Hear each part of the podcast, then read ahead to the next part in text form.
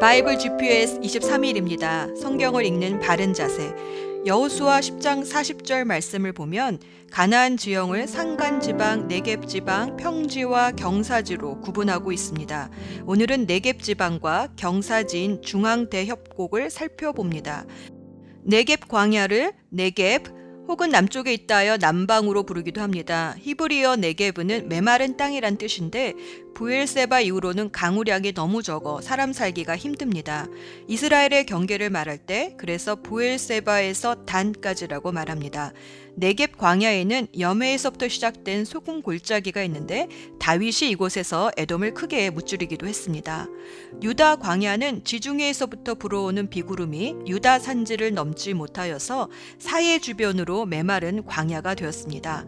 원래 유다 산지는 바위산에 얇게 흙이 덮인 곳입니다. 비를 충분히 받은 서쪽은 유다 산지가 되었지만 비를 받지 못한 동쪽은 광야가 되었습니다. 이 유다 광야에는 다윗이 사울을 피해 다닌 엔게디와 이스라엘이 로마에 함락될 때까지 끝까지 싸웠던 마사다 그리고 에세네파가 금욕 생활을 하며 성경을 필사했던 쿰란 동굴 등이 있습니다. 또 예수님이 40일 금식 후 사단의 모든 시험을 이기신 곳이 바로 이 유대 광야입니다. 경사지는 땅이 갈라져서 생긴 중앙 대협곡을 말합니다. 이 골짜기는 해수면, 즉 바다보다 낮고 북쪽 헤르만산과 특별히 단의 풍부한 수원지로부터 가뭄에도 마르지 않는 요단강이 갈릴리 호수를 거쳐 사해까지 이릅니다. 사해는 물만 들어오고 나가지 못한 채 증발만 하여 유황 등 많은 중금속 광물질이 녹아 있어 생물이 살지는 못합니다. 그래서 죽음의 바다 사해라고 부르고 소금이 많아 염해라고도 부릅니다. 요단 계곡 아래로는 서쪽의 네겝과 동쪽의 에돔을 경계하는 아라바 골짜기가 있는데 이 이름을 따라 아라바 바다로 부르기도 합니다. 히브리인들은 호수를 바다라 부르기도 합니다. 그래서 지중해는 서쪽에 있으니까 서해이고 사해는 동쪽에 있으니까 동해라고 부르기도 합니다. 갈릴리 호수는 늘 샘이 솟아서 물이 맑고 주변도 푸르고 생명이 넘치는 호수입니다. 모양이 하프처럼 생겼다 하여 긴네렛 호수라 부르기도 하고 신약 시대엔 게네사렛 호수로 부르기도 했습니다. 또 헤롯 왕이 갈릴리 호수에 디베라 황제를 위한 도시를 세운 뒤에는 디베랴 바다로 부르기도 했습니다. 중앙 대협곡의 주요 도시는 북쪽으로부터 요수아가 정복한 도시 하솔, 그리고 블레셋이 사울의 시체를 매달아 두었던 벳산, 그리고 그 유명한 여리고성이 있습니다. 요단강 동쪽 산지는 지금의 요르단 땅이지만 성경 시대에는 르우벤, 갓, 문하세 반지파가 차지했던 곳입니다. 요단강 동부 산지는 북쪽에서부터 비옥한 바산과 더 북쪽 너머에는 유브라데스강 상류 지역까지 시리아 아람이 자리 잡고 있습니다. 아르묵강 아래로는 길르앗이 있습니다. 길르앗 사이로 야복강이 흐르고 있어 야복강을 중심으로 상부 길르앗, 하부 길르앗으로 나뉩니다. 그리고 아르논 강 아래로는 모압이 있고 모압과 길르앗 산지 뒤쪽으로 암몬이 있습니다. 세롯강 아래로는 에돔이 자리하고 있습니다. 바산에는 골란 고원이 있는데 골란이란 뜻은 과실이 많다라는 뜻으로 매우 비옥한 곳입니다. 요단 동부 산악지대의 주요 도시는 위로부터 신약 시대의 로마 황제를 기념하여 지은 도시인 가이사리아 빌립보, 도피성 중의 하나였던 길르앗 라몬과 베냐민 지파의 부족한 아내 수를 채워주었던 또 사울 왕의 시신을 거두어 주었던 길르앗 야베스, 야복강을 사이에 두고는 사울의 아들 이스보셋이 임시 정부를 세웠던 마하나임과 야곱이 하나님과 씨름했던 부니엘, 이런 도시들이 요단강 동편 산지에 위치하고 있습니다. 성경을 읽을 때 대강의 지리를 알고 읽으면 성경의 이야기들이 꾸며낸 이야기나 신화가 아니라 실제로 일어났던 사건임을 확증할 수 있습니다. 오늘의 여정. 오늘은 하나님께 감사하고 찬양하는 시편으로 시작합니다. 시편의 저자는 다윗이 73편, 솔로몬이 2편, 다윗 시대 예배 인도자였던 해만과 에단이 각각 한 편씩, 그리고 아삽이 12편, 작자 미상의 레위 예배자가 10편을 지었습니다. 모세는 한 편을 지었습니다. 시편은 150편으로 되어 있는데 크게 다섯 권의 주제로 나눠집니다. 그런데 그 내용이 신기하게도 모세 오경과 일치합니다. 1권의 주제는 인간의 창조로서 창세기와 유사하고 2권은 구원과 구속에 관한 얘기로 출애굽기와 유사합니다. 3권은 예배와 성소에 관한 찬양시로 레위기와 유사하고 4권은 광야와 방랑 생활을 노래한 민수기와 유사합니다. 마지막 5권은 말씀과 찬양의 시로 신명기와 유사합니다. 시편은 주로 하나님을 찬양하는 내용이기 때문에 하나님이 어떠한 분이신지를 이미지로 잘 묘사하며 또한 앞으로 오실 메시아에 대한 예언도 많이 나옵니다. 시편은 인간의 모든 두려움, 분노, 슬픔, 죄책감, 죄, 질문, 의심, 요구와 욕망, 고통, 죽음, 이 모든 것들을 하나님 앞에 다 드러내므로 인간이 어떤 존재인지를 거울처럼 비추어 주고 또 그 사람을 한없이 사랑하시는 하나님의 은혜를 깨닫게 해줍니다. 그리고 인생의 모든 것을 찬양과 감사와 경배로 승화시킵니다. 시편은 우리의 모든 요구와 필요에서부터 시작해서 찬양과 감사로 끝나는 기도의 과정을 보여줍니다. 그래서 기도가 잘 되지 않을 때는 시편을 소리내어 읽으면 좋습니다. 시편 50편과 73편에서 83편은 다윗 시대의 찬양 대장이었던 아삽의 시입니다. 아삽은 해만 에단과 함께 찬양대를 이끌었습니다. 아삽은 성소에 들어가 예배할 때에 악인의 결국은 사망임을 깨닫고 하나님을 가까이함이 진정한 복임을 고백합니다. 아삽은 또한 출애굽부터 통일 왕국 시대에 이르기까지 이스라엘 역사를 회고합니다.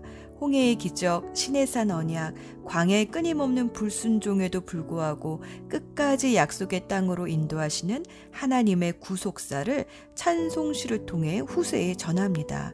아삽은 하나님이 이스라엘의 우상 숭배로 말미암아 에브라임 산지에 있던 실로의 성막을 떠나 유다 지파의 예루살렘으로 영적인 리더십이 유다 지파로 옮겨왔음을 노래합니다. 하지만 아삽은 장차 유다도 하나님을 배역하여 이방의 나라들이 예루살렘을 무너뜨리고 더럽힐 것을 내다보고 하나님의 구원과 회복을 탄원하며 강구합니다.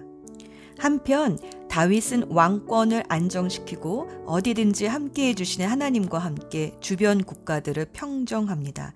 다윗은 하나님의 성전을 짓기 원했지만 하나님은 다윗의 아들 중에 하나가 성전을 지을 것이며 다윗 가문의 왕위는 영원할 것이라는 다윗 언약을 맺어 주십니다.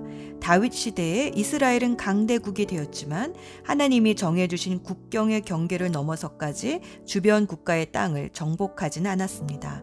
그러나 다윗은 안정되면서 그만 전쟁터에 나갈 시간에 한가롭게 자기 궁전에서 지내다 정욕에 사로잡혀 우리아의 아내인 바세바를 범하고 우리아마저 전쟁터에 나가 죽게 하는 죄를 저지르고 맙니다. 예수 전망대 다윗은 자신의 왕이신 하나님의 언약궤를 모실 성전을 짓고 싶었습니다. 그러나 하나님은 나단 선지자를 통해 이렇게 다윗에게 말씀하셨습니다. 역대상 17장 11에서 13절 말씀. 너의 날이 끝나서 내가 조상들에게 돌아갈 때에 너의 아들 중 하나를 새 왕으로 삼겠다. 그러면 그가 나를 위해 성전을 지을 것이다. 나는 그의 집안이 이 나라를 영원히 다스릴 수 있게 하겠다. 나는 그의 아버지가 되고 그는 나의 아들이 될 것이다. 나는 사울에게 베푼 사랑을 거두어 들였으나 너의 아들은 영원히 사랑해 줄 것이다. 내 집과 나라를 그에게 영원히 맡기겠고 그의 왕좌를 영원히 없애지 않을 것이다. 너의 아들 중 하나란 1차적으로는 솔로몬을 말하지만 또한 나중에 오실 예수 그리스도를 예표하기도 합니다. 왜냐하면 영원한 왕좌는 오직 하나님의 아들이신 예수님만이 앉으실 수 있는 자리이기 때문입니다. 예수님은 성전이 장사꾼의 소굴이 된 것을 보시고는 노꾼으로 채찍을 만드셔서 상을 엎으시고 장사꾼들을 내어 쫓으셨습니다. 요한복음 2장 19절에서 성전을 허물면 사흘 만에 다시 짓겠다 하셨습니다. 즉, 건물이 아니라 하나님의 자녀들을 하나님이 거하시는 참된 성전으로 지어주시겠다는 뜻입니다. 에베소서 2장 20에서 21절 말씀 여러분은 사도들과 예언자들이 놓은 기초 위에 세워진 건물이며 그리스도 예수가 그 모퉁이 돌이 되십니다. 그리스도 안에서 건물 전체가 서로 연결되어서 주님 안에서 자라서 성전이 됩니다. 성전은 우리 개인이 될 수도 있지만 우리가 함께하는 공동체 또 교회이기도 합니다. 예수님은 성전 건축가이십니다. 참된 건축가이십니다. 그분께 붙어 있는 자마다 함께 성숙해 가며 주님의 거룩한 성전이 됩니다. 기도합시다. 하나 되게 하시는 하나님, 오늘도 성경을 읽을 때 우리에게 계시와 지혜의 영을 부어 주셔서 하나님이 어떠한 분이신지 말씀을 통해 보기 원합니다. 그래서 자기 중심성을 버리고 하나님 중심으로 성숙해 가게 하소서. 우리를 주님의 거룩한 성전으로 지어 가시는 예수 그리스도의 이름으로 기도합니다. 아멘. 시편 96편 새 노래로 여호와께 노래하십시오. 온 땅이여 여호와께 노래하십시오. 여호와께 노래하고 그분의 이름을 찬양하십시오. 날마다 그분의 구원을 선포하십시오. 세상 모든 나라들에게 그분의 영광을 선언하고 모든 민족들에게 그가 행하신 놀라운 일들을 전하십시오. 여호와는 위대하시며 찬양받으실 분입니다. 그분은 모든 신들보다 더 높임 받으실 분입니다. 세상 모든 나라의 신들은 다 헛된 우상들입니다. 그러나 여호와는 하늘을 만드신 분이십니다. 주께는 찬란한 위엄이 있고 그분의 성소에는 능력과 아름다움이 있습니다. 온 땅의 나라들이여 여호와께 영광과 능력을 돌리십시오. 여호와께 영광과 능력을 돌리십시오. 여호와의 이름에 알맞는 영광을 그에게 돌리며 예물을 들고 그분의 성전에 들어가십시오. 거룩한 광채로 옷 입으신 여호와를 경배하십시오. 온 땅이여 주님을 경외하십시오. 온 세상에 전하십시오.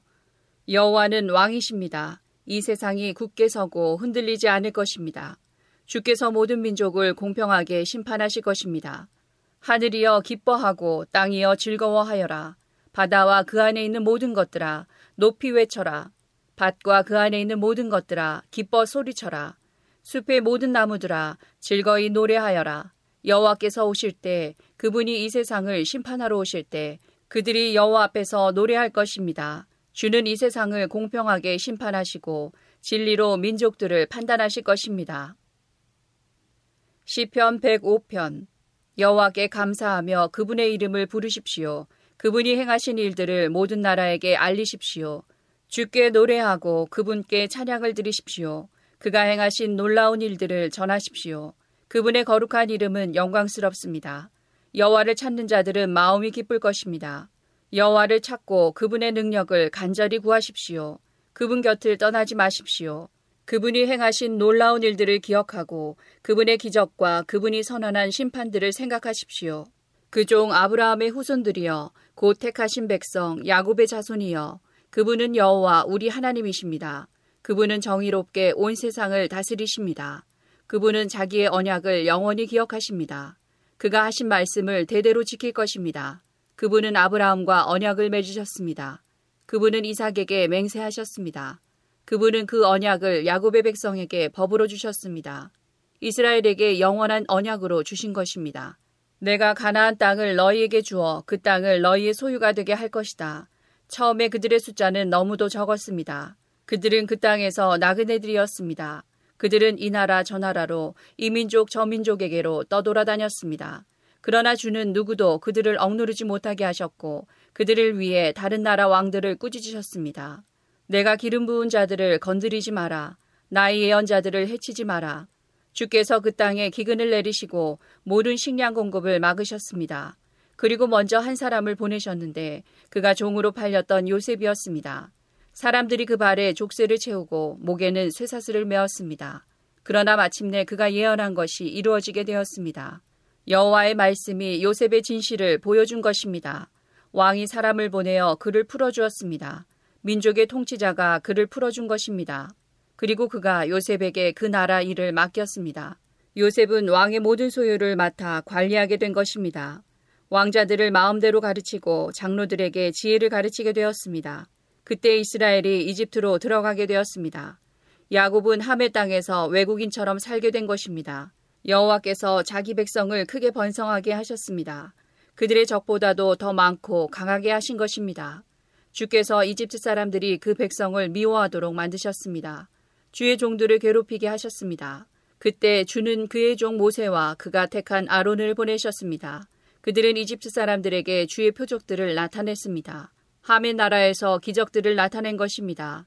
여호와는 흑암을 보내어 그 땅을 어둡게 하셨습니다. 그러나 이집트 사람들은 그분의 말씀을 거역하였습니다.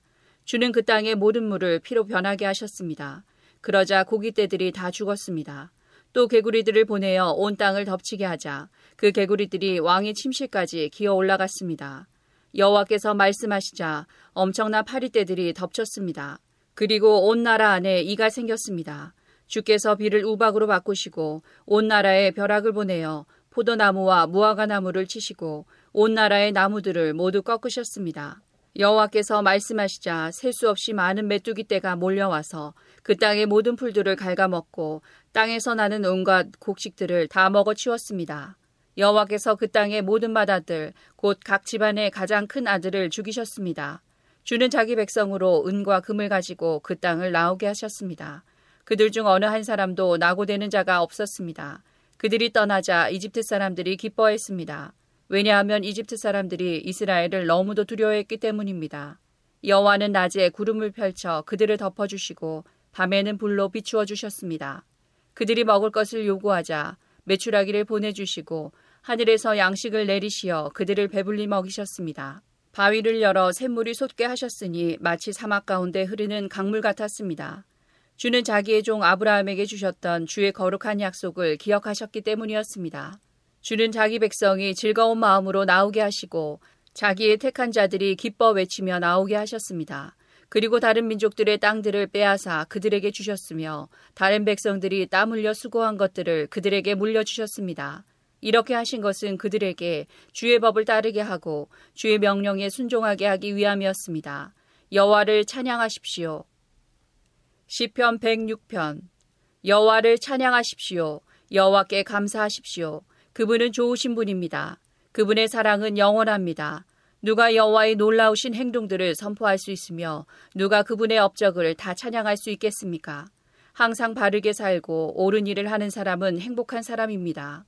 여호와여 주의 백성에게 은혜를 베푸실 때에 나를 기억하십시오. 그들을 구원하실 때에 나를 도와주십시오.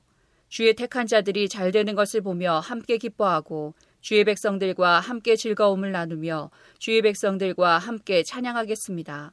우리 조상들처럼 우리가 죄를 지었습니다. 못된 짓을 하고 악한 일을 저질렀습니다. 우리 조상들이 이집트에 있었을 때에 그들은 주의 기적들을 깨닫지 못했습니다. 그들은 주의 친절함을 기억하지도 못하고 오히려 홍해에서 주를 거역했습니다. 그러나 여호와께서 자기 이름을 위하여 그들을 구원하시고 주의 큰 능력을 세상에 알리셨습니다.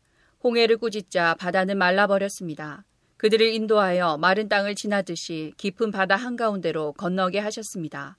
주는 원수들의 손에서 그들을 구원하시고 적들의 손에서 그들을 건져내셨습니다. 그리고 바닷물로 적군들을 덮으셨습니다. 그들 중 아무도 살아남은 자가 없었습니다. 그제야 그들은 주의 약속을 믿었습니다. 그리고 그분께 찬송하였습니다. 그러나 그들은 어느새 주가 하신 일들을 잊었습니다. 그분의 지시를 기다리지 못했습니다. 그들은 광야에서 불평하기 시작했으며 그곳에서 하나님을 시험했습니다. 그러자 주는 그들이 요구한 것을 내주시면서 무서운 전염병을 함께 보내셨습니다. 광야에 진을 치고 있을 때에 그들은 모세를 시기하고 여호와의 거룩한 제사장 아론을 질투하였습니다. 그러자 땅이 갈라져 다단을 삼키고 아비람 일당들을 묻어버렸습니다. 불길이 나와 그들을 따르는 사람들을 태웠고 불꽃이 악한 무리를 살랐습니다. 호렙에서 그들은 황소상을 만들었습니다.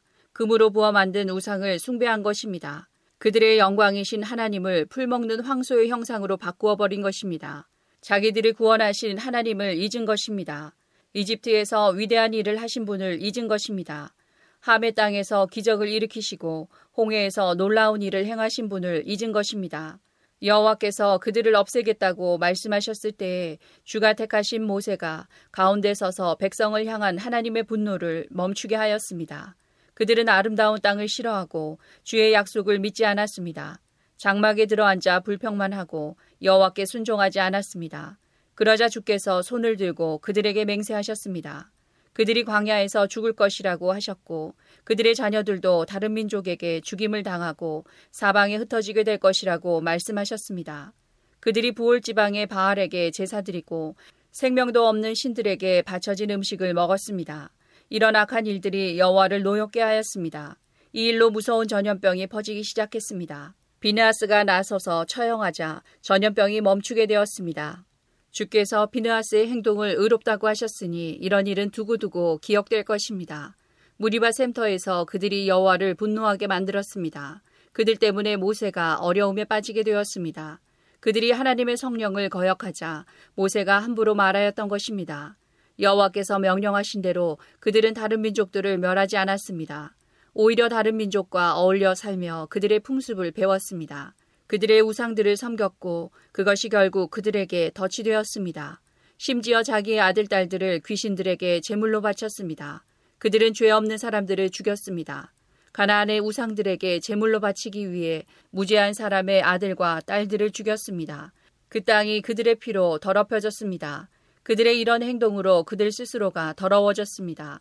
그들은 우상을 섬김으로 자신의 몸을 더럽힌 것입니다. 그러므로 여호와께서 자기 백성에게 분노하셨으며 자신의 자녀인 그들을 미워하게 되셨습니다. 주는 그들을 다른 나라들에게 넘기셨습니다. 그들의 적국들이 그들을 지배하게 되었습니다. 원수들이 그들을 괴롭히고 힘으로 그들을 억눌렀습니다. 여호와께서 여러 번 그들을 구원하셨지만 그들은 또다시 반역하며 점점 더 죄에 빠져들었습니다. 그러나 그들이 신음하며 부르짖을 때 주는 그들의 고통을 돌아보셨습니다. 그들을 위해 주는 자기의 언약을 기억하시고 크신 사랑으로 그들을 불쌍히 여기셨습니다. 그들을 포로로 잡아간 자들이 그들에게 동정을 베풀게 하셨습니다. 여호와 우리 하나님, 우리를 구원해 주소서. 세상 나라들에 흩어진 우리를 불러 모으소서. 우리가 주의 거룩한 이름을 높이며 감사드립니다. 주를 찬양하며 영광을 드립니다. 여호와 이스라엘의 하나님을 영원부터 영원까지 찬양합시다. 모든 백성들이여 아멘 하십시오. 여호와를 찬양하십시오. 시편 39편 내가 이렇게 말했습니다. 나는 행동을 조심하고 내 혀로 죄를 짓지 않겠다. 못된 사람들이 내 주위에 있는 한 나는 입을 열지 않을 것이다. 그래서 나는 침묵하고 지냈습니다. 심지어 좋은 말이라도 입 밖에 내지 않았습니다. 그러나 내 마음은 점점 괴로워졌습니다. 점점 속에서 열이 끓어오르기 시작했습니다. 생각하면 할수록 화가 치밀어 올랐습니다. 나는 견디다 못해 말했습니다. 여호와여, 내 인생의 마지막이 언제이며 어느 때에 내 삶의 끝이 오는지 알려주소서. 나의 삶이 날아가는 화살 같다는 것을 알았습니다.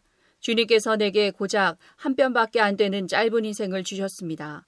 내 일생이 주님 앞에서는 아무것도 아닙니다. 사람들의 일생은 한순간의 입김일 뿐입니다. 사람의 분주한 인생은 마치 신기루와 같습니다. 이리저리 돌아다녀 보지만 결국 모두 헛것입니다. 재물을 모아 쌓아두지만 누가 그것을 가져가는지 알지 못합니다. 주님, 내가 무엇을 추구해야 한단 말입니까? 주님만이 나의 소망이십니다. 주님께서 내가 지은 모든 죄에서 나를 건져주소서. 어리석은 자들이 나를 비웃지 못하게 하소서. 나는 침묵했습니다. 내가 입을 열지 않았습니다. 이는 주님께서 내 입을 닫으셨기 때문입니다. 주님, 이제 나를 그만 벌하소서. 주님께서 손으로 내려치시니 내가 죽을 것 같습니다. 주님은 죄 지은 사람들을 꾸짖고 벌 주십니다. 좀 먹듯이 그들의 재산을 먹어버리십니다. 그렇습니다. 사람의 일생은 한순간의 입김에 불과합니다. 여호와여 내 기도를 들어주소서. 도움을 청하는 나의 부르짖음에 귀를 기울여 주소서. 나의 울음소리를 못 들은 채 하지 말아 주소서. 나그네와 같은 내가 주님과 함께 있습니다. 우리 조상들처럼 내가 이방인으로 여기에 살고 있습니다. 내게서 눈길을 돌려 주소서. 그러면 내가 다시 즐겁게 살다 갈 수 있을 것입니다. 시편 62편 내가 하나님 안에서만 참된 안식을 누립니다. 나를 구원하실 분은 오직 하나님이십니다. 그분만이 나의 바위이시며 나를 구원하시는 분입니다. 그분은 나의 성벽이시니 내가 흔들리지 않을 것입니다. 당신들이 언제까지 나를 공격할 것입니까? 언제까지 당신들 모두가 힘을 합하여 나를 쓰러뜨리려고 하십니까? 나는 쓰러지는 벽, 허물어지려는 담과 같습니다. 저희가 높은 곳에 앉아 있는 나를 끌어내리려고 합니다. 저들은 나에 대해 거짓말하기를 즐깁니다. 저희가 입으로는 나를 축복합니다만 마음속으로는 나를 저주합니다. 내가 하나님 안에서만 편안히 쉬렵니다. 나에게 희망을 주실 분은 오직 하나님이십니다. 그분만이 나의 바위이시며 나를 구원하시는 분이십니다. 그분은 나의 성벽이시니 내가 흔들리지 않을 것입니다. 나의 구원과 명예는 오직 하나님께 달려 있습니다. 그분은 나의 단단한 바위이시며 피난처가 되십니다. 사람들이여 항상 하나님을 굳게 믿으십시오. 그분께 여러분의 마음을 다 털어놓으십시오. 왜냐하면 하나님은 우리의 피난처이시기 때문입니다. 천한 사람들도 한낮 한숨에 지나지 않으며 아무리 뛰어난 사람들도 헛될 뿐입니다. 저울에 달아보면 아무것도 아닙니다. 그들 모두 달아봐도 한낮 한숨에 지나지 않습니다. 힘이 있다고 힘을 믿지 마십시오. 훔친 물건에 대해 자랑하지도 마십시오. 재산이 늘어난다 하더라도 그곳에 마음을 두지 마십시오. 하나님께서 말씀하실 때 내가 귀담아 들었습니다. 하나님께서 또다시 말씀하실 때 내가 들었습니다. 주만이 힘 있는 분이십니다. 주는 사랑을 베푸는 분이십니다. 사람들이 행한 대로 주는 반드시 갚으실 것입니다. 시편 50편 전능하신 하나님 여호와께서 해 뜨는 데부터 해 지는 곳을 향해 말씀하시고 온 세상을 향해 부르십니다. 더할 나위 없이 아름다운 시온으로부터 하나님께서 빛을 비추십니다. 우리 하나님이 오실 때에 가만히 계시지 않을 것입니다. 불길이 하나님 앞에서 타오르고 사나운 바람이 하나님을 둘러쌀 것입니다. 하나님께서 자기 백성을 심판하시는 것을 보이시려 하늘과 땅을 부르십니다. 희생 제사를 통해 나와 언약을 맺은 자들아 내게 바쳐진 자들아 다 함께 내게 모여라. 그러자 하늘들이 하나님의 의로우심을 선포합니다. 그것은 하나님 자신이 재판관이시기 때문입니다. 내 백성아 들어라. 내가 말하련다. 이스라엘이여 내가 내 잘못에 대해 증언할 것이다. 나는 하나님 곧 너의 하나님이다. 나는 내가 드리는 제사를 탓하지 않는다. 내가 언제나 내게 태워 바치는 번제를 꾸짖지 않는다. 나는 내 외양간의 소나 내 우리 속에 있는 염소를 바라지 않는다. 그것은 숲에 있는 온갖 동물이 다 나의 것이며 언덕 위에 있는 수많은 소가 다 나의 것이기 때문이다. 나는 산 위에 있는 모든 새들을 알고 있다. 들판에 살아있는 것들이 다 나의 것이다. 내가 배고프다 할지라도 너희에게 말하지 않을 것이다. 땅과 그 위에 있는 모든 것이 다 나의 것이기 때문이다. 내가 소의 고기를 먹더냐? 내가 염소의 피를 마시더냐? 하나님께 감사하는 제사를 드려라. 가장 높으신 분께 내가 서약한 것을 갚아라. 그리고 어려울 때에 내게 부르짖어라. 내가 너를 건지겠고 그러면 내가 나를 높일 것이다. 그러나 하나님께서는 못된 사람들에게는 이렇게 말씀하십니다. 너희가 무슨 권리로 나의 율법을 읽느냐? 너희가 무슨 권리로 내 언약에 대해 말하느냐? 너희는 나의 가르침을 미워하고 내가 하는 말에 등을 돌린다. 도둑을 보면 그와 함께 어울리고 가늠하는 자들 편에 선다. 입으로 나쁜 말을 하며 너희 혀는 거짓말을 꾸며댄다. 너희 형제에 대해서는 계속해서 헐뜯고 다니고 너희와 한 핏줄인 사람에 대해서도 비난하고 다닌다. 너희가 이러한 일을 할 때에도 나는 잠잠히 있었다. 아마 너희는 나를 너희와 똑같이 생각했을 것이다. 그러나 이제 내가 너희를 꾸짖으며 너희의 죄를 하나하나 드러낼 것이다. 하나님을 잊어버린 너희들아 이것을 기억하여라. 그렇지 않으면 내가 너희 몸을 찢을 것이니 아무도 너를 구원할 수 없을 것이다. 감사의 제사를 드리는 사람이 나를 높이고 길을 예비하는 자이니 내가 그들에게 하나님의 구원을 보여줄 것이다. 시편 73편 참으로 하나님은 이스라엘을 선하게 대하시며 마음이 깨끗한 자들에게는 더욱 그리하십니다.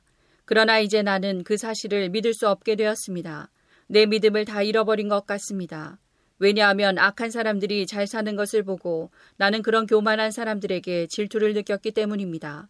그들은 마음의 갈등도 없고 몸은 건강하고 강합니다. 그들에게는 우리가 겪는 어려움들이 없고 다른 사람들처럼 불행한 일들도 일어나지 않습니다. 그러므로 그들은 교만을 목걸이로 삼고 폭력을 옷으로 입고 있습니다. 그들의 굳어진 가슴에는 악한 생각이 들어 있으며 교만한 생각은 끝이 없습니다.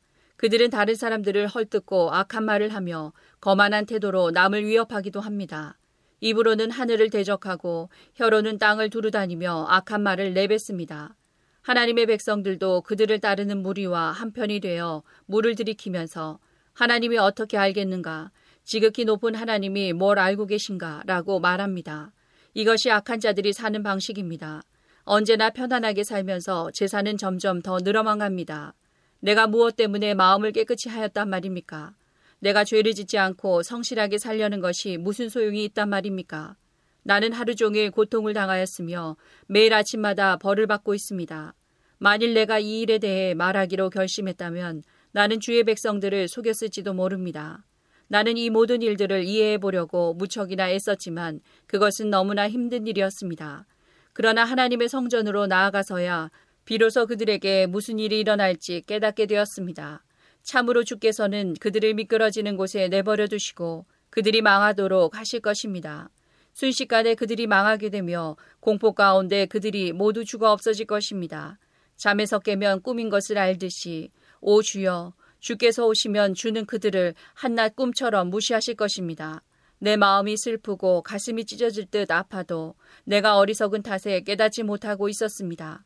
나는 주 앞에서 마치 짐승과 같았습니다. 그러나 나는 이제 주와 항상 함께 있습니다. 주께서 주의 오른손으로 나를 꼭 붙들어 주십니다. 주의 가르침으로 나를 인도해 주시고 후에는 나를 영광 가운데 영접해 주실 것입니다. 하늘에서 주 외에 누가 내게 있겠습니까?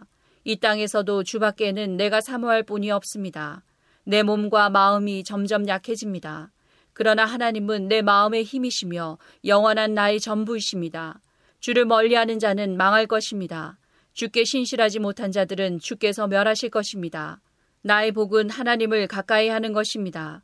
주 여호와는 나의 피난처이십니다. 주께서 하신 모든 일을 내가 전파하겠습니다. 시편 74편 오 하나님 왜 이렇게 오랫동안 우리를 버려두십니까? 왜 당신이 기르시는 양 같은 우리에게 화를 쏟으십니까? 오래전에 주께서 값을 지불하시고 백성을 사신 것을 기억하소서. 주께서 구원하신 종족을 기억하소서. 주가 살고 계신 시온산을 기억하십시오. 완전히 폐허가 된 곳으로 주의 발걸음을 옮기소서. 원수들이 성소에 있는 모든 것을 파괴해버렸습니다. 주의 원수들이 주의 성소에서 승리하고 승리의 표시로 그곳에 깃발을 꽂았습니다. 그들은 마치 숲에 나무를 베는 사람처럼 도끼를 들고 나타났습니다. 그리고는 도끼와 낫으로 성소의 조각품들을 다 부숴버렸습니다. 그들이 주의 성소를 완전히 불사르며 주의 이름이 계시는 곳을 더럽혔습니다. 그들은 마음속으로 우리가 이것들을 다 없애버릴 것이다 라고 말하며 이 땅에서 하나님께 예배드리는 곳들을 모두 불태워버렸습니다. 이제는 기적과 같은 징조들은 하나도 볼 수 없고 예언자도 찾아볼 수 없게 되었습니다. 이런 일이 얼마나 오래 계속될지 아는 사람이 아무도 없었습니다. 오 하나님, 주를 조롱하는 원수들을 언제까지 그대로 두시렵니까? 그들이 주의 이름을 영원히 모욕하도록 내버려 두실 것입니까? 왜 주의 힘 있는 오른손을 거두십니까? 손을 드시고 그들을 쳐서 멸하소서. 오 하나님, 주는 옛적부터 나의 왕이십니다. 주는 이 땅 위에 구원을 베푸십니다. 크신 능력으로 바다를 가르시고 바다 괴물의 머리를 내리치신 분이 주님이셨습니다. 리워여단의 머리를 부수고 그것을 사막의 들짐승들에게 먹이로 주신 분이 주님이셨습니다. 또한 샘물을 솟게 하시고 시냇물을 흐르게도 하고 흐르던 강물을 마르게도 하신 분도 주님이셨습니다. 낮도 주의 것이며 밤도 주의 것입니다. 주는 해와 달도 만드셨습니다. 이 땅의 모든 경계선들을 정하시고 여름과 겨울을 창조하신 분도 주님이셨습니다. 여호와여 원수들이 얼마나 주를 모욕했는지 생각하시고 어리석은 사람들이 어떻게 주의 이름을 경멸했는지 기억하십시오. 주의 산비둘기의 생명을 들짐승에게 주지 마시고 주의 불쌍한 백성들을 영원히 잊지 마소서. 폭력과 싸움이 곳곳에서 벌어져 이 땅을 어둡게 하니 우리와 맺은 주의 언약을 기억하십시오. 고통받는 주의 백성들이 부끄러움을 당하지 않게 해주소서. 가난하고 불쌍한 백성들이 주의 이름을 찬양하게 해주소서. 오 하나님, 일어나소서. 우리를 위해 변호해 주소서. 어리석은 자들이 어떻게 온종일 주를 조롱하는지 기억하십시오. 주께 맞서 대항하는 자들이 떠들어대는 말을 모른 채 하지 마시고 주의 원수들이 질러대는 소리를 기억하십시오. 시편 75편 오 하나님 주께 마음을 다해 감사를 드립니다. 주의 이름이 늘 우리와 함께 계시니 감사합니다. 주께서 하신 놀라운 일들을 우리가 외칠 것입니다. 주께서 말씀하셨습니다. 재판할 날을 잡아놓았으니 내가 공정하게 재판할 것이다. 이 땅과 세상 모든 사람들이 흔들릴지라도 나는 이 땅의 기둥들을 굳게 잡고 있다. 거만한 자들에게 내가 말한다. 잘난 체 하지 마라. 악한 자들에게 내가 말한다. 내 뿔을 뽐내지 말고 하늘을 향해 내 뿔을 들지 마라. 목을 뻣뻣하게 세우고 거만하게 말하지 마라. 동쪽이나 서쪽이나 아니면 사막에서 온 사람이라도 그 누구도 다른 사람을 높이지 못합니다. 오직 재판관이신 하나님만이 사람을 낮추시고 높이십니다. 여호와의 손 안에 분노의 잔이 있습니다. 쓰디쓴 독주의 거품이 일어나는 술잔입니다. 주께서 이 땅 위에 술잔을 쏟아부으실 것입니다. 세상의 모든 악인들은 그 찌꺼기까지 다 마셔야 할 것입니다. 나는 이 사실을 영원히 전하겠습니다. 그리고 야곱의 하나님을 찬양할 것입니다. 악한 자들의 거만한 뿔은 모두 꺾여질 것입니다. 그러나 의로운 자들의 뿔은 높이 들릴 것입니다. 시편 76편 하나님은 유다 땅에서 잘 알려져 있고 하나님의 이름은 이스라엘 땅에서 위대합니다. 그분의 장막은 살렘에 있으며 그분이 사시는 곳은 시온에 있습니다. 거기서 하나님은 전쟁의 불화살들과 방패들과 칼들과 무기들을 부서뜨리셨습니다. 주는 찬란하게 빛나십니다. 주는 들짐승들로 가득한 저 큰 산들보다도 장엄하십니다. 용감한 병사들이 쓰러져 마지막 숨을 쉬고 있습니다. 어떤 전사라도 죽음을 막을 자가 없습니다. 오 야곱의 하나님, 주께서 큰 소리로 꾸짖으시자 말들과 병거들이 다 엎드려졌습니다. 주만이 두려워할 뿐이십니다. 주께서 노하시면 누가 감히 주 앞에 설 수 있겠습니까? 주께서 하늘에서 심판을 선언하시니 땅이 두려워 떨며 잠잠합니다. 오 하나님, 주께서 이 땅에 고통하는 자들을 구원하시기 위해 심판하시려고 일어나실 것입니다. 주께서 악에 대해 분노하시니 사람들이 주를 찬양합니다. 주의 분노에서 살아남은 자들은 더 이상 악을 행하지 않을 것입니다. 여러분은 여호와 하나님께 서약하고 그것을 지키십시오. 이웃에 있는 모든 나라들이여 마땅히 두려워해야 할 그분에게 선물을 드리십시오. 하나님께서 세상의 거만한 통치자들을 물리치십니다.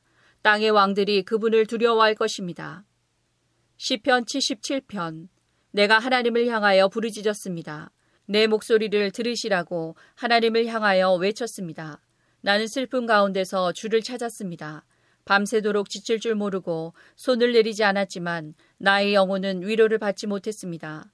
오 하나님, 내가 주를 기억할 때에 신음하였으며 내가 추억에 잠겼을 때에 내 영혼이 쇠약해져 갔습니다. 주께서 나를 잠 못 이루게 하셨으니 내가 너무도 괴로워 아무 말도 할 수 없게 되었습니다. 나는 지나간 날들을 회상해 보았습니다. 옛날 옛적에 지나간 세월들을 기억해 보았습니다. 밤이면 나는 마음속으로 생각했습니다. 생각에 잠기게 되자 나는 스스로에게 물었습니다. 주께서 우리를 영원히 버리실 것인가? 다시는 우리에게 은혜를 베풀지 않으실 것인가? 주의 변함없는 사랑이 영원히 사라졌단 말인가?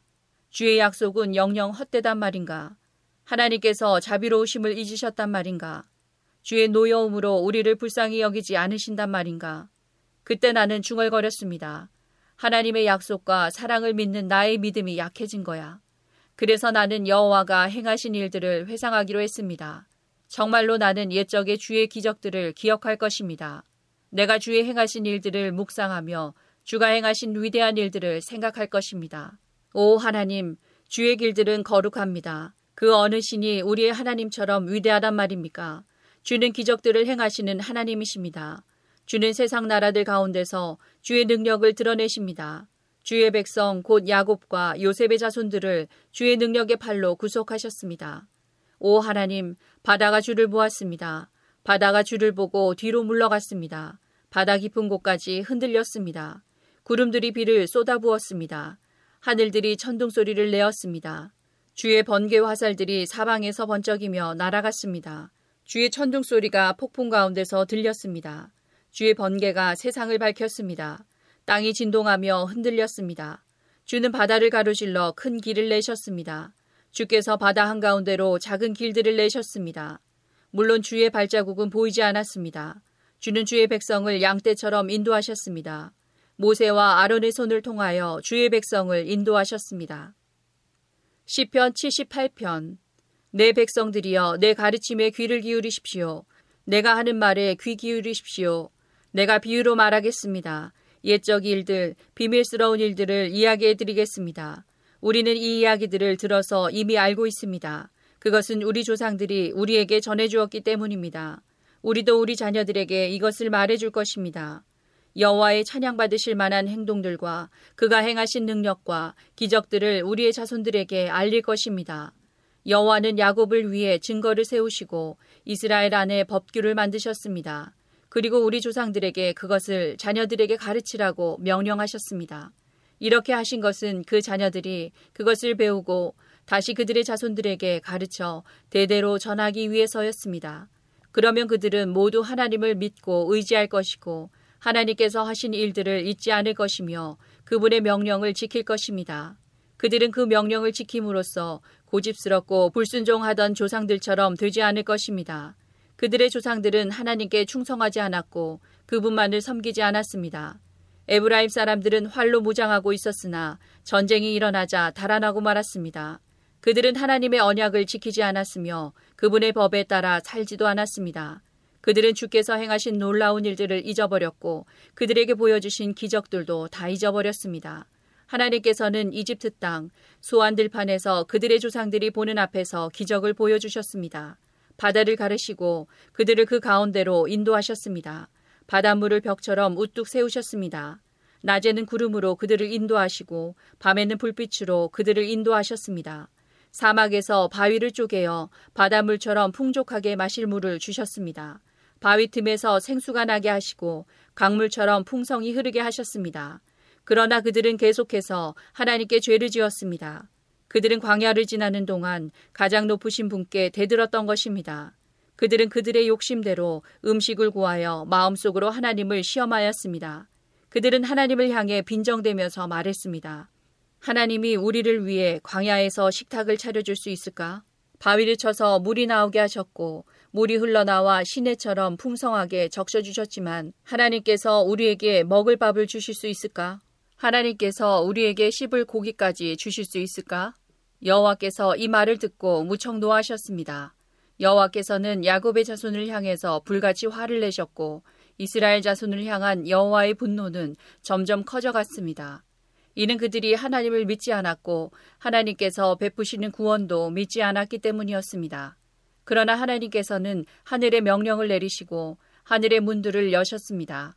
하늘에서 만나를 비같이 풍성하게 내려 그들을 먹이시고 하늘의 양식을 내려주셨으니 사람들이 천사의 음식을 먹은 것입니다. 하나님께서 그들에게 풍족한 양식을 보내주신 것입니다. 또한 하나님은 하늘로부터 동풍을 불게 하시고 크신 힘으로 남풍을 일으키셨습니다. 하나님은 그들 위에 고기를 먼지처럼 많이 부어주셨습니다. 하늘을 나는 새들이 바닷가의 모래처럼 많았습니다. 하나님께서는 그 새들을 천막 가까이로 데려와 모두 그 주변에 떨어지게 하셨습니다. 사람들은 배가 부르도록 먹었습니다. 그들이 바라던 것을 하나님께서는 넉넉히 주셨습니다. 그러나 그들이 욕심을 버리지 못하고 아직 그 음식이 입안에 있을 때 하나님께서 그들에게 분노하셨습니다. 하나님은 그들 가운데서 건장한 자들을 죽이셨고 이스라엘의 청년들을 치셨습니다. 하지만 그들은 계속해서 죄를 지었습니다. 기적을 보면서도 그것을 믿지 않았습니다. 그래서 하나님께서는 그들의 삶을 무가치하게 만드셨고 두려움으로 인생을 마치게 하셨습니다. 하나님께서 그들을 죽이실 때마다 그들은 하나님을 찾았습니다. 하나님께로 다시 돌아왔던 것입니다. 그들은 하나님이 그들의 반석이셨으며 지극히 높으신 분이 그들의 구원자라는 것을 기억했습니다. 그러나 얼마 있지 않아 그들은 하나님께 아첨하며 거짓말을 하곤 했습니다. 그들의 마음은 하나님께 진실하지 않았습니다. 그들은 하나님의 언약을 충실히 지키지 않았습니다. 그러나 하나님은 여전히 자비로우셨습니다. 하나님은 그들의 죄를 용서하시고 그들을 멸하지 않으셨습니다. 몇 번이고 하나님은 화를 누그러뜨리시고 그 분노를 쏟지 않으셨습니다. 하나님께서는 그들이 보잘 것 없는 인간임을 기억하셨습니다. 한번 가면 다시 못 오는 바람 같은 존재라는 것을 말입니다. 광야에서 그들은 얼마나 자주 하나님을 거역하였던가, 그곳에서 그들은 얼마나 많이 하나님을 슬프게 하였던가, 거듭해서 그들은 하나님을 시험하였고 이스라엘의 거룩하신 분의 마음을 아프게 했습니다. 그들은 하나님의 능력을 기억하지 못했습니다. 그들은 자신들을 학대하던 자들로부터 구원받았던 날을 잊어버렸습니다. 하나님께서 기적과 같은 징조들을 이집트에서 보여주셨던 날과 놀라운 기적들을 소환들판에서 보여주셨던 날을 모두 잊어버린 것입니다. 하나님께서는 이집트 사람들의 강물을 피로 바꾸어서 아무도 그 물을 마시지 못하게 하셨습니다. 파리 떼를 보내어 사람들을 괴롭게 하고 개구리 떼를 보내어 엄청난 피해를 주었습니다. 메뚜기 떼에게 그들의 농작물을 주시고 그들이 수고하여 추수한 곡식을 다 먹어치우게 하셨습니다. 또 우박을 내려 포도나무를 죽이고 서리를 내려 무화과 나무를 못쓰게 만드셨습니다. 우박으로 그들의 가축을 내리쳤으며 양떼는 번개에 맞아서 죽었습니다. 하나님께서는 노여움과 분노, 의분과 분통을 그들에게 보이셨습니다. 벌을 내리는 천사들을 보내어 그들을 멸하도록 하셨습니다. 하나님은 분노를 억제하지 않으셨습니다. 그들을 살려두지 않으시고 끔찍한 연병에 걸리게 하셨습니다. 하나님께서 이집트에 처음 난 아들들을 다 죽이셨으니 함자손의 모든 장자들이 죽음을 면치 못했습니다. 그러나 하나님께서는 자기 백성들을 마치 양떼처럼 다 인도해내셨으며 광야를 가로질러 그들을 이끄셨습니다. 하나님께서 그들을 안전하게 인도하셨으므로 그들은 무서워하지 않았습니다. 그러나 그들의 원수들은 모두 물에 빠져 죽고 말았습니다. 하나님은 그들을 거룩한 땅으로 인도하셨습니다. 주의 크신 능력으로 마련해 두신 산지였습니다. 그리고 하나님은 이스라엘이 보는 앞에서 다른 민족들을 쫓아내시고 이스라엘 지파에게 그들의 땅을 나누어 주셨으며 이스라엘 백성들에게 그들의 집을 거처로 주셨습니다. 그러나 그들은 다시 하나님을 시험하고 지극히 높으신 분께 반역하며 그분의 계명을 지키지 않았습니다.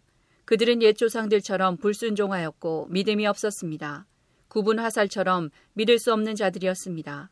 그들은 산당을 만들어 하나님을 화나게 했고 우상을 섬겨서 하나님을 질투나게 하였습니다. 하나님께서 그들을 보시며 분노하셨습니다. 그리고는 이스라엘 백성을 완전히 버리셨습니다. 하나님께서 실로의 성막, 즉 사람들 가운데 만들어 놓으신 성막을 떠나셨습니다.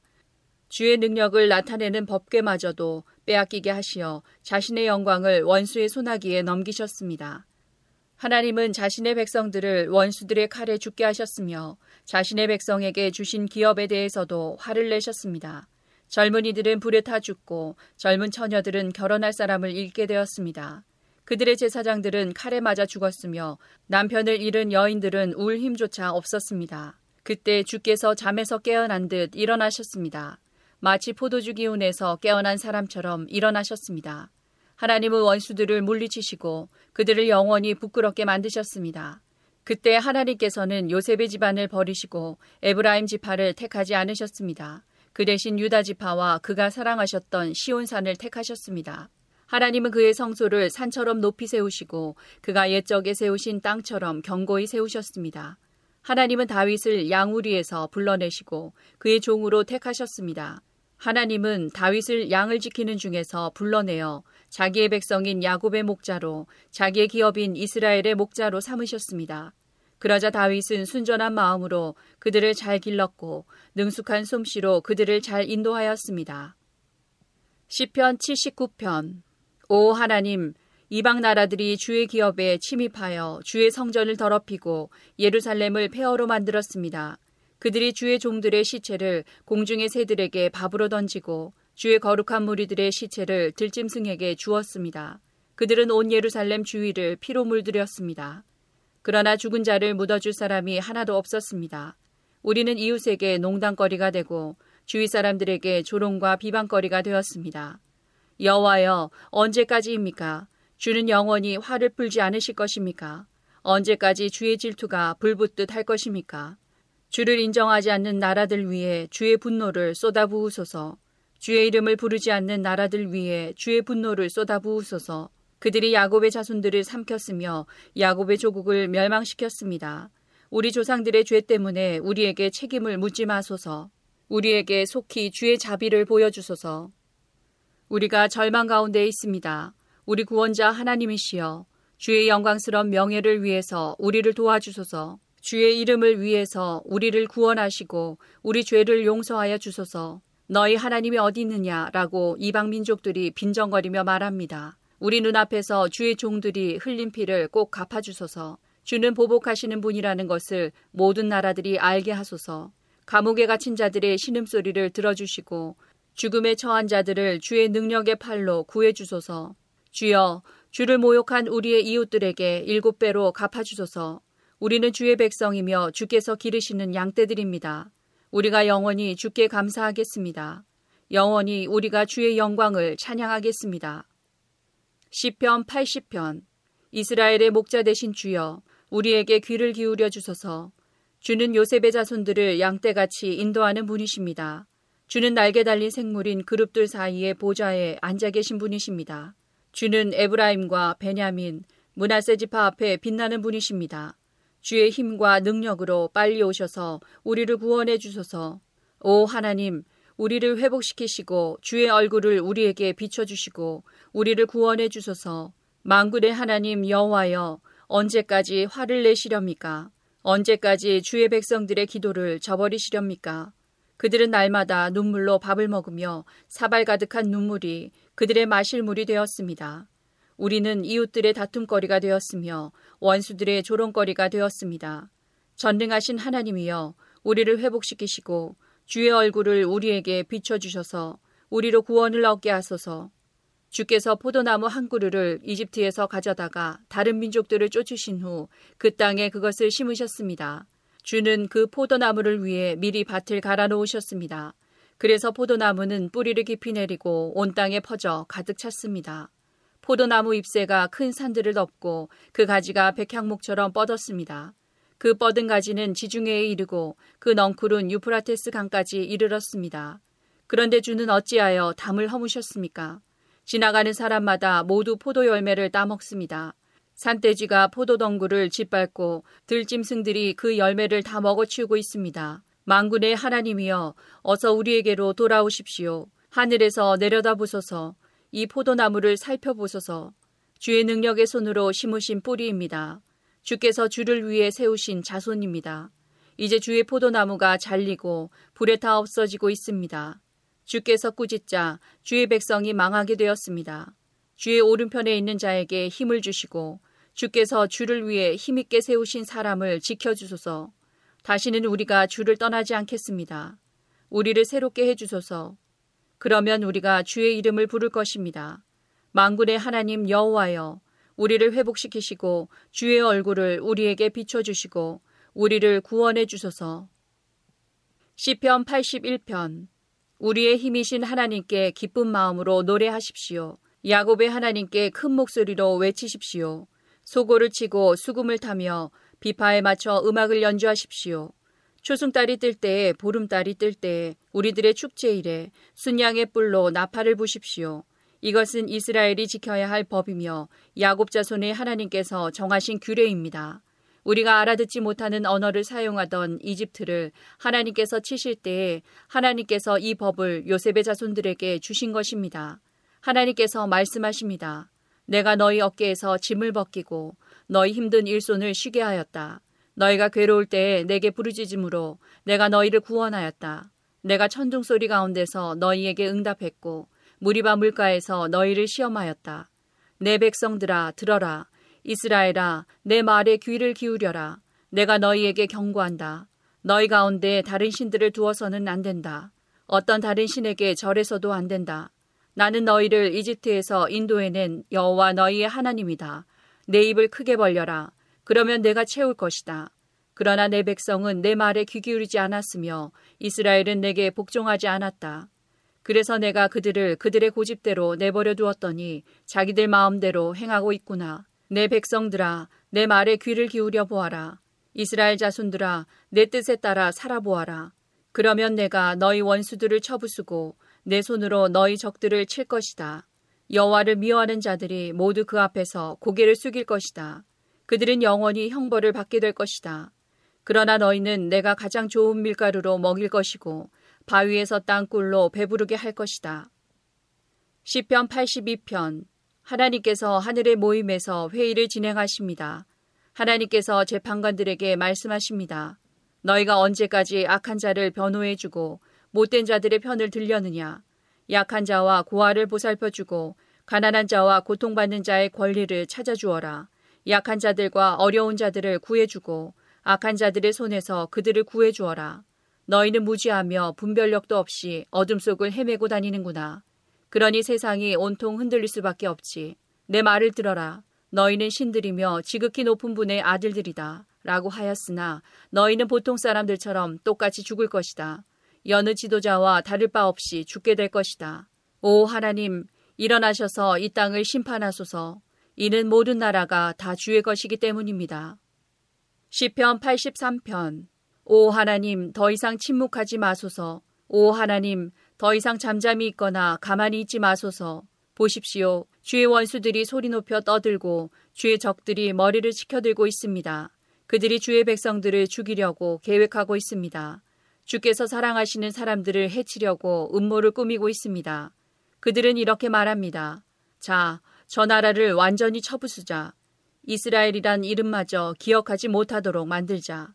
그들이 마음을 합하여 음모를 꾸미고 줄을 치려고 서로 손을 잡았습니다. 그들은 에돔 사람들과 이스마엘 사람들이며 모압 사람들과 하갈 사람들입니다.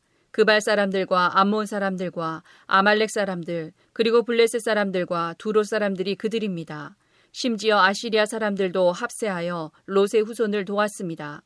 주께서 미디안 사람들에게 하신 것 같이 그들을 치십시오. 기송강가에서 시스라와 야빈에게 하신 것 같이 그들을 멸하십시오. 그들은 엔돌에서 전멸하였고 그들의 시체는 그 땅에 거름이 되었습니다. 오랩과 스앱에게 하신 것 같이 그들의 장군들에게 해주시고 세바와 살문나에게 하신 것 같이 그들의 왕자들에게 해주소서. 그들은 이렇게 건방지게 말하던 자들이었습니다. 하나님의 목장들을 빼앗아 우리의 것으로 만들자. 오 나의 하나님, 그들을 바람에 날아가는 잡초 같게 하시고 지푸라기 같게 하소서. 숲을 사르는 무서운 불길같이 산 위로 번져가는 불꽃같이 주의 폭풍으로 그들을 쫓아내시고 주의 돌풍으로 그들을 두렵게 하소서. 여호와여, 그들이 심한 수치를 당하게 하소서. 그러면 그들이 주의 이름을 부를 것입니다. 그들이 겁에 질려 두려워하게 하소서. 수모를 당하고 멸망하게 하소서. 주의 이름이 여호와의 신주를 그들이 알게 하여 주시고 주만이 온 세상에서 가장 높으신 분임을 알게 하소서. 시편 88편 여호와여 나를 구원하시는 하나님이여 내가 밤낮으로 주께 부르짖습니다. 내 기도가 주 앞에 이르기를 바랍니다. 내 부르짖음에 귀를 기울여 주소서. 내 영혼이 괴로움으로 심히 지쳐 내가 거의 죽을 지경에 이르렀습니다. 사람들도 내가 곧 죽게 되었다고 생각합니다. 나는 아무 힘이 없는 사람같이 되었습니다. 사람들은 나를 죽은 사람처럼 취급합니다. 무덤에 묻힌 사람처럼 쳐다봅니다. 주께서 더 이상 기억하지도 않는 자가 되었습니다. 더 이상 주의 보호를 받지 못하는 자가 되었습니다. 주께서 나를 깊은 구렁 속에 쳐넣었습니다. 가장 어둡고 음침한 곳에 던져 넣었습니다. 주의 분노가 나를 짓누르며 주의 파도가 나를 덮쳐 괴롭게 합니다. 주께서 내 친구들을 내게서 떼어놓으시니 그들이 나를 싫어합니다. 내가 덫에 걸려 갇힌 몸이 되었습니다. 내 눈이 눈물에 젖어 흐려졌습니다. 오 여호와여, 내가 매일같이 주께 부르짖습니다. 내가 주를 향해 손을 들고 간구합니다. 죽은 자에게 주의 기적을 보이시겠습니까? 죽은 자들이 일어나 주를 찬송할 수 있겠습니까? 무덤 속에서 주의 사랑을 어떻게 외치겠습니까? 죽은 자가 주의 신실하심을 어떻게 알리겠습니까? 주의 기적이 무덤 속에서 알려지겠습니까? 주의 신실하심이 잊혀진 땅에서 드러나겠습니까? 여호와여, 내가 주께 부르짖으며 도움을 청합니다. 아침마다 주께 기도를 드립니다. 여호와여, 어찌하여 나를 버리십니까? 어찌하여 내게서 숨으십니까? 어려서부터 나는 약하여 여러 번 죽을 뻔하였습니다. 주가 무서워 앞이 캄캄합니다. 주의 분노가 나를 휩쓸고 주의 두려움에 내가 죽을 것 같습니다. 매일같이 주의 분노가 홍수처럼 내게 밀어닥쳐 나를 덮쳤습니다.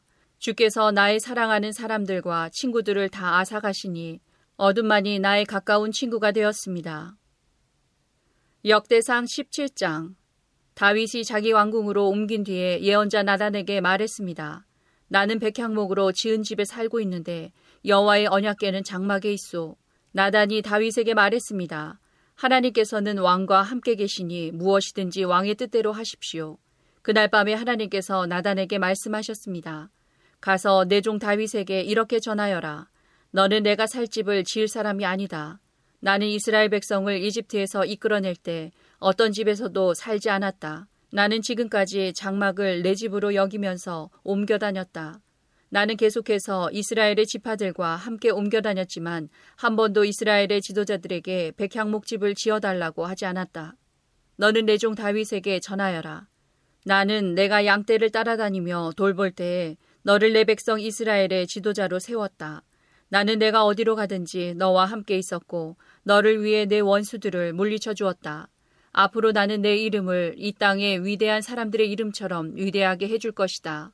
그리고 내 백성 이스라엘을 위해 한 곳을 정해 주어 다시는 떠돌아다니지 않고 머물러 살도록 해주겠다.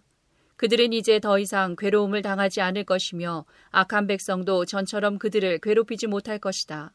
내가 사사들을 세웠을 때부터 너희를 계속해서 괴롭히던 악한 나라들과 너희 모든 원수들을 물리쳐 주겠다. 이제 내가 선언한다. 내 뒤를 이어 내 자손을 이스라엘 왕으로 세울 것이다. 너희 날이 끝나서 내가 주상들에게 돌아갈 때에 너희 아들 중 하나를 새 왕으로 삼겠다.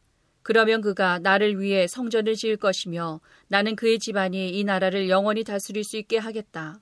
나는 그의 아버지가 되고 그는 나의 아들이 될 것이다. 나는 사울에게 베푼 사랑을 거두어 드렸으나 너의 아들은 영원히 사랑해 줄 것이다. 내 집과 나라를 그에게 영원히 맡기겠고 그의 왕자를 영원토록 없애지 않을 것이다. 나단은 자기에게 들려주신 하나님의 모든 말씀을 다윗에게 전했습니다. 그 후에 다윗 왕은 여호와 앞에 들어가 앉았습니다. 다윗이 말했습니다. 여호와 하나님, 제가 누구이기에 저를 그토록 위해 주십니까? 제 집안이 무엇이기에 그토록 위해 주십니까?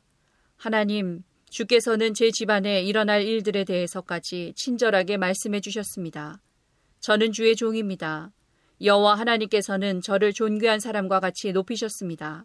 주께서 주의 종인 저를 귀하게 대해 주시니 주께 무슨 말씀을 더 드리겠습니까? 주께서는 주의 종을 잘 아십니다. 여호와께서는 주의 종을 위하여 주의 뜻대로 이처럼 놀라운 일을 해주셨고 이 큰 일들을 저에게 모두 알게 하셨습니다. 오 여호와시여 우리가 귀로 들은 것처럼 주와 같으신 분은 어디에도 없습니다.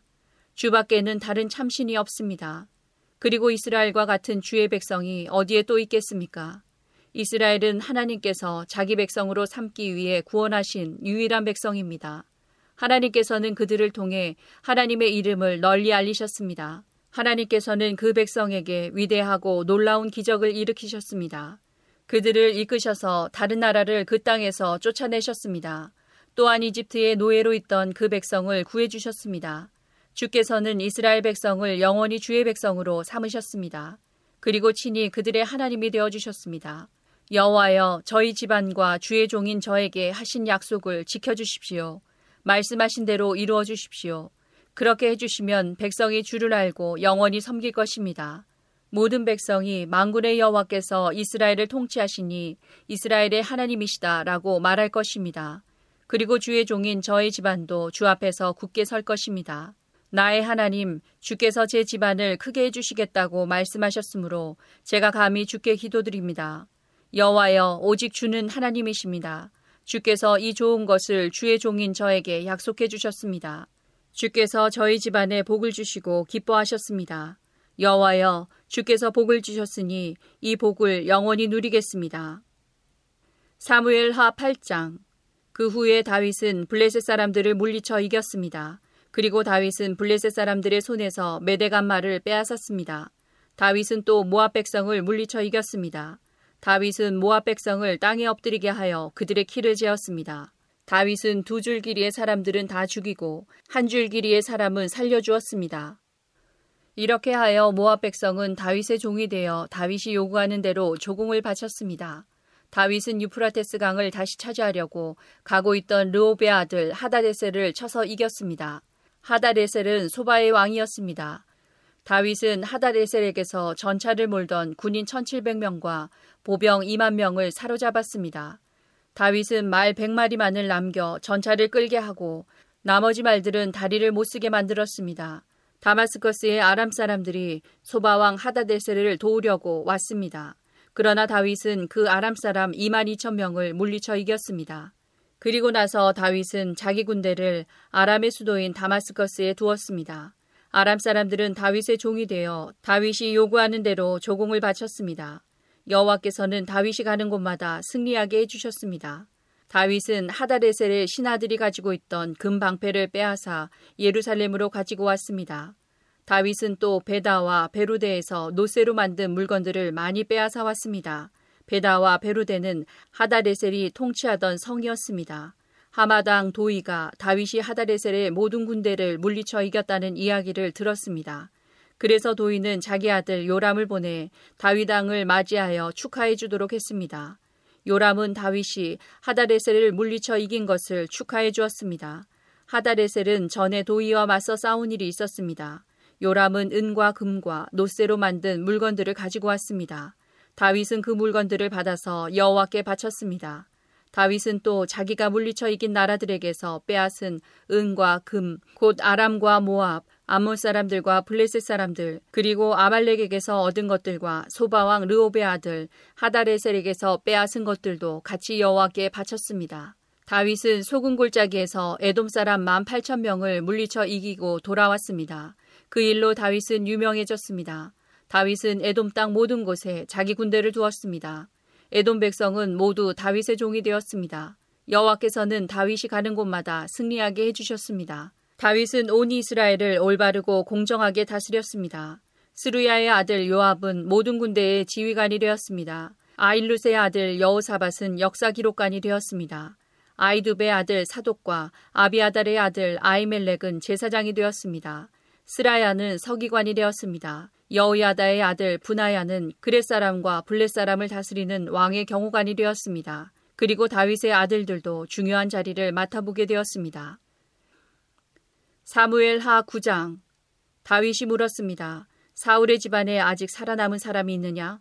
있다면 요나단을 보아서라도 그 사람에게 잘해주고 싶구나.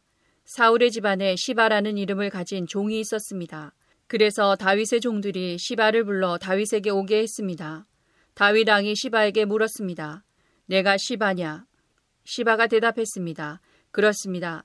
제가 왕의 종 시바입니다. 왕이 물었습니다. 사울의 집안에 살아남은 사람이 있느냐? 있다면 내가 하나님의 은혜를 베풀고 싶다. 시바가 왕에게 대답했습니다. 요나단의 아들이 아직 살아 있습니다. 그는 두 다리를 모두 절뚝거립니다. 왕이 시바에게 물었습니다.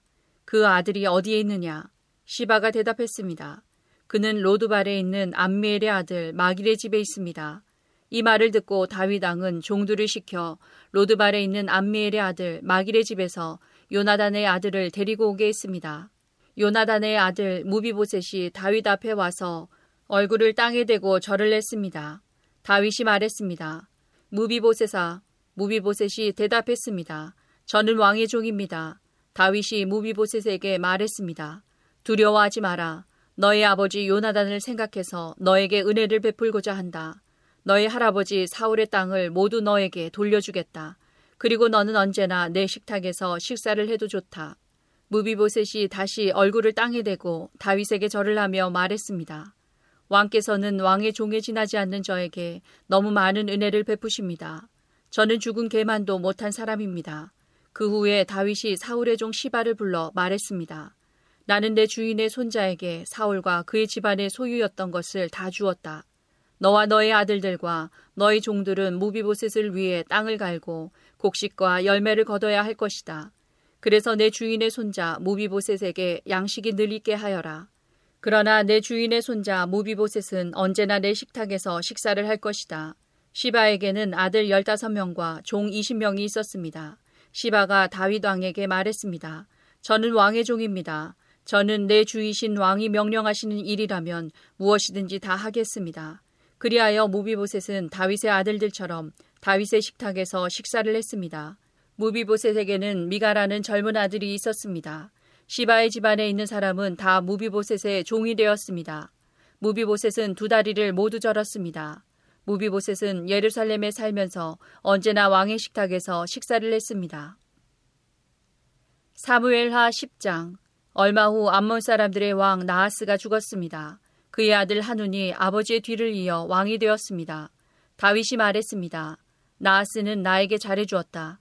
그러니 나도 그의 아들 한운에게 잘해주어야겠다. 그래서 다윗은 자기 신하들을 한운에게 보내어 그의 아버지의 죽음을 위로하게 했습니다. 다윗의 신하들이 암몬 사람들의 땅으로 갔습니다. 암몬의 장관들이 자기 주인인 한눈에게 말했습니다.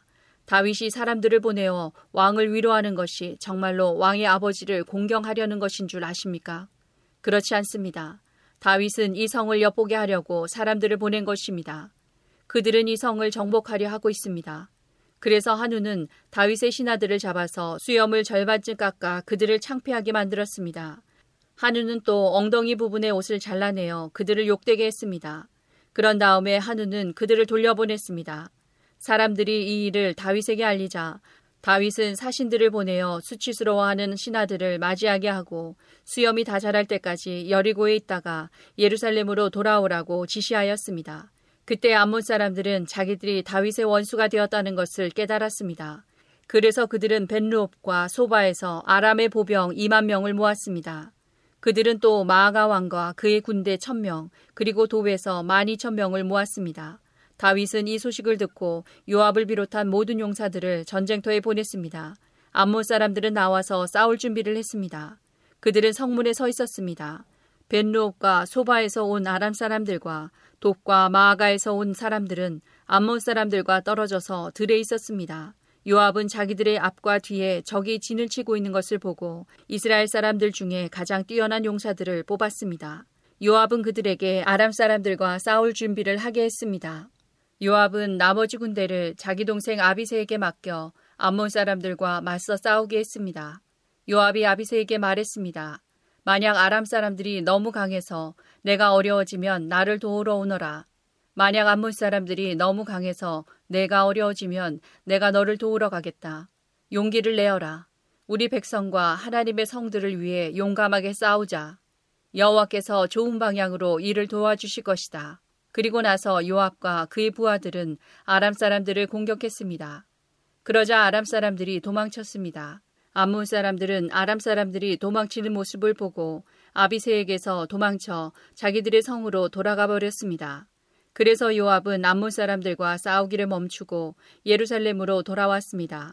아람 사람들은 이스라엘에 지고 나자 엄청난 군대를 불러 모았습니다. 그때 하다레셀 왕이 사람들을 보내 유프라테스 강 건너편에 살고 있던 아람 사람들을 오게 했습니다.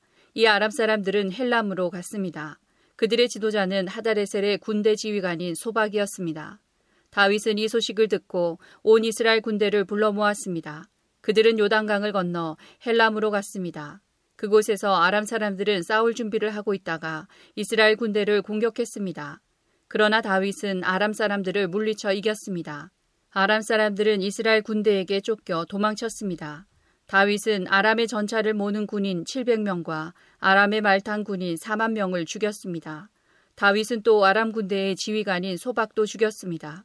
하다레세를 섬기던 다른 나라 왕들은 이스라엘이 그들을 물리쳐 이겼다는 소식을 듣고 이스라엘과 평화롭게 지내기로 했습니다. 그리고 그들은 이스라엘을 섬겼습니다.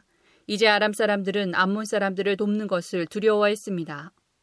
사무엘하 11장 봄이 오면 왕들은 전쟁터에 나갑니다. 그래서 다윗은 봄이 오자 자기 종인 요압과 모든 이스라엘 사람들을 전쟁터에 보냈습니다.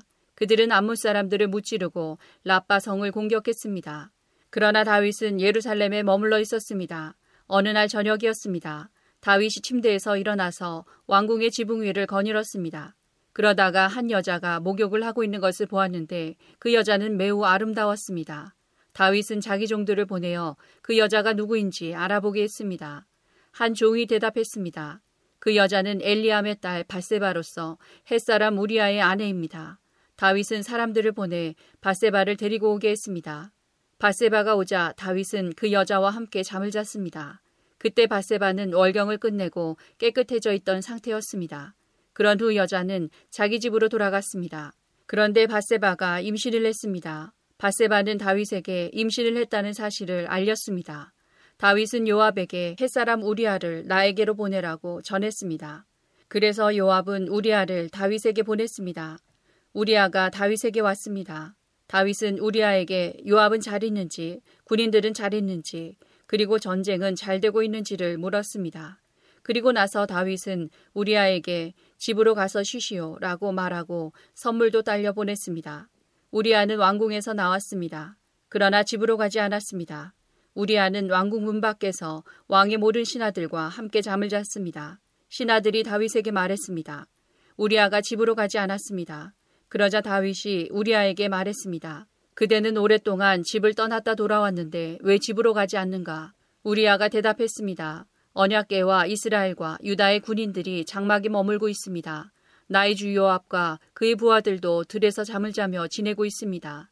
그런데 제가 어찌 집으로 가서 먹고 마시며 제 아내와 함께 잠자리를 가질 수 있겠습니까? 다윗이 우리아에게 말했습니다. 오늘은 여기에 머물러라. 내일 그대를 싸움터로 돌려보내겠다. 그래서 우리 아는 그날과 그 다음 날에도 예루살렘에 머물러 있었습니다. 그때 다윗이 우리아를 불러 자기에게 오게 했습니다. 우리아는 다윗과 함께 먹고 마셨습니다. 다윗은 우리아를 취하게 만들었지만 우리아는 그래도 자기 집으로 돌아가지 않았습니다. 그날 저녁에 우리아는 왕의 신하들과 함께 왕국 문 밖에서 잠을 잤습니다. 이튿날 아침 다윗은 요압에게 편지를 써서 우리아에게 그 편지를 전하게 했습니다. 다윗이 쓴 편지의 내용은 이러했습니다. 우리아를 싸움이 가장 치열한 곳으로 보내어라. 그런 다음에 우리아만 혼자 남겨두고 물러나거라. 우리아를 싸움터에서 죽게 하여라. 요압은 성을 살피다가 그 성 중에서 적군이 가장 강하게 막고 있는 곳을 알아냈습니다. 요압은 우리아를 그곳으로 보냈습니다. 성의 군인들이 밖으로 나와서 요압과 맞서 싸웠습니다. 다윗의 부하들 중 몇 명이 죽임을 당했습니다. 햇사람 우리아도 죽었습니다. 그 일이 있은 후에 요압이 사람을 보내어 싸움터에서 일어난 모든 일을 다윗에게 보고했습니다. 요압이 전령에게 말했습니다. 다윗 왕께 전쟁에서 일어난 일을 말씀드려라. 말씀을 다 드리고 나면 왕께서 화를 내실 것이다. 그리고 왕께서 만약 왜 그렇게 성 가까이 가서 싸웠느냐 그들이 성벽에서 화살을 쏠 줄 몰랐느냐? 여룻베셋의 아들 아비멜렉을 누가 죽였느냐? 성벽 위에 있던 한 여자가 아니냐? 그 여자가 큰 맷돌을 아비멜렉에게 던져서 아비멜렉이 데베스에서 죽지 않았느냐? 왜 그렇게 성벽에 가까이 갔었느냐고 물으시면 왕의 종 햇사람 우리아도 죽었습니다. 라고 대답하여라. 요압이 보낸 사람이 다윗에게 가서 요압이 시키는 대로 모든 말을 전했습니다. 전령이 다윗에게 말했습니다. 암몬 사람들이 우리보다 잘 싸웠습니다. 그들은 밖으로 나와 들에서 우리를 공격했습니다. 그러나 우리는 그들과 맞서 싸워 성문에까지 이르렀습니다. 성벽 위의 군인들이 왕의 종들을 향해 화살을 쏘았습니다. 왕의 종들 중 몇 사람이 죽었습니다. 왕의 종 햇사람 우리아도 죽었습니다. 다윗이 전령에게 말했습니다. 요압에게 이렇게 전하여라. 이 일로 염려하지 마라. 전쟁을 하다 보면 누구나 죽이고 죽을 수가 있다. 성을 맹렬히 공격하여 점령하도록 하여라. 이 말을 전하여 요압에게 용기를 주어라. 바세바는 자기 남편이 죽었다는 소식을 듣고 남편을 위해 울었습니다. 바세바가 슬픔의 기간을 다 마치자 다윗은 종들을 보내어 바세바를 왕궁으로 데리고 오게 했습니다. 그리고 바세바는 다윗의 아내가 되어 다윗의 아들을 낳았습니다. 그러나 여호와께서는 다윗이 한 일을 기뻐하지 않으셨습니다. 사무엘 하 12장 여호와께서 나단을 다윗에게 보내셨습니다. 나단은 다윗에게 가서 이렇게 말했습니다. 어떤 성에 두 사람이 있었습니다. 한 사람은 부자였고 다른 사람은 가난했습니다. 부자에게는 양과 소가 아주 많았습니다. 하지만 가난한 사람에게는 사서 키우는 어린 암양 한 마리밖에 없었습니다. 가난한 사람은 그 양을 먹여 길렀습니다. 양은 가난한 사람의 아이들과 함께 자랐습니다. 양은 가난한 사람이 먹을 음식과 마실 물을 나누어 먹으며 자랐습니다. 양은 가난한 사람의 팔에서 잠을 잤습니다. 양은 가난한 사람에게 마치 딸과도 같았습니다. 그런데 어떤 나그네가 부자를 찾아왔습니다. 부자는 나그네에게 음식을 대접하고 싶었습니다.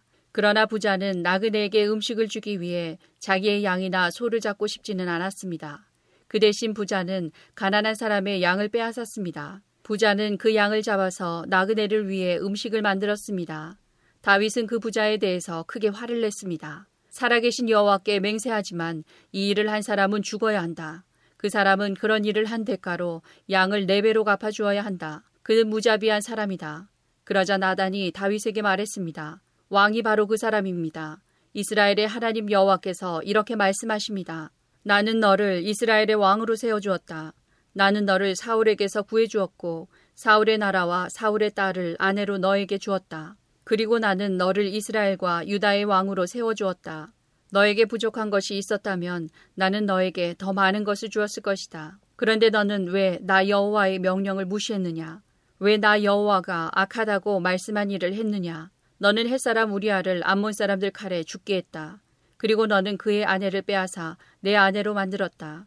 그러니 이제 너희 집안에는 언제나 칼로 죽는 사람이 있을 것이다. 내가 나를 존경하지 않음을 내가 보았기 때문이다. 너는 햇사람 우리아의 아내를 빼앗았다. 여호와께서 또 이렇게 말씀하십니다. 너희 집안 사람들이 너에게 재앙을 일으킬 것이다.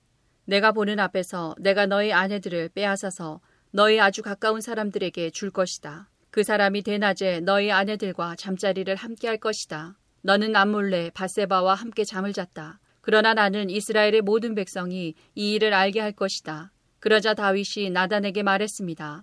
내가 여호와께 죄를 지었소. 나단이 대답했습니다. 여호와께서는 왕의 죄를 용서하셨습니다. 왕은 죽지 않을 것입니다. 그러나 왕이 한 일 때문에 여호와의 원수들이 여호와를 경멸하고 모욕할 기회를 주었으니 왕에게서 태어난 아기는 죽게 될 것입니다.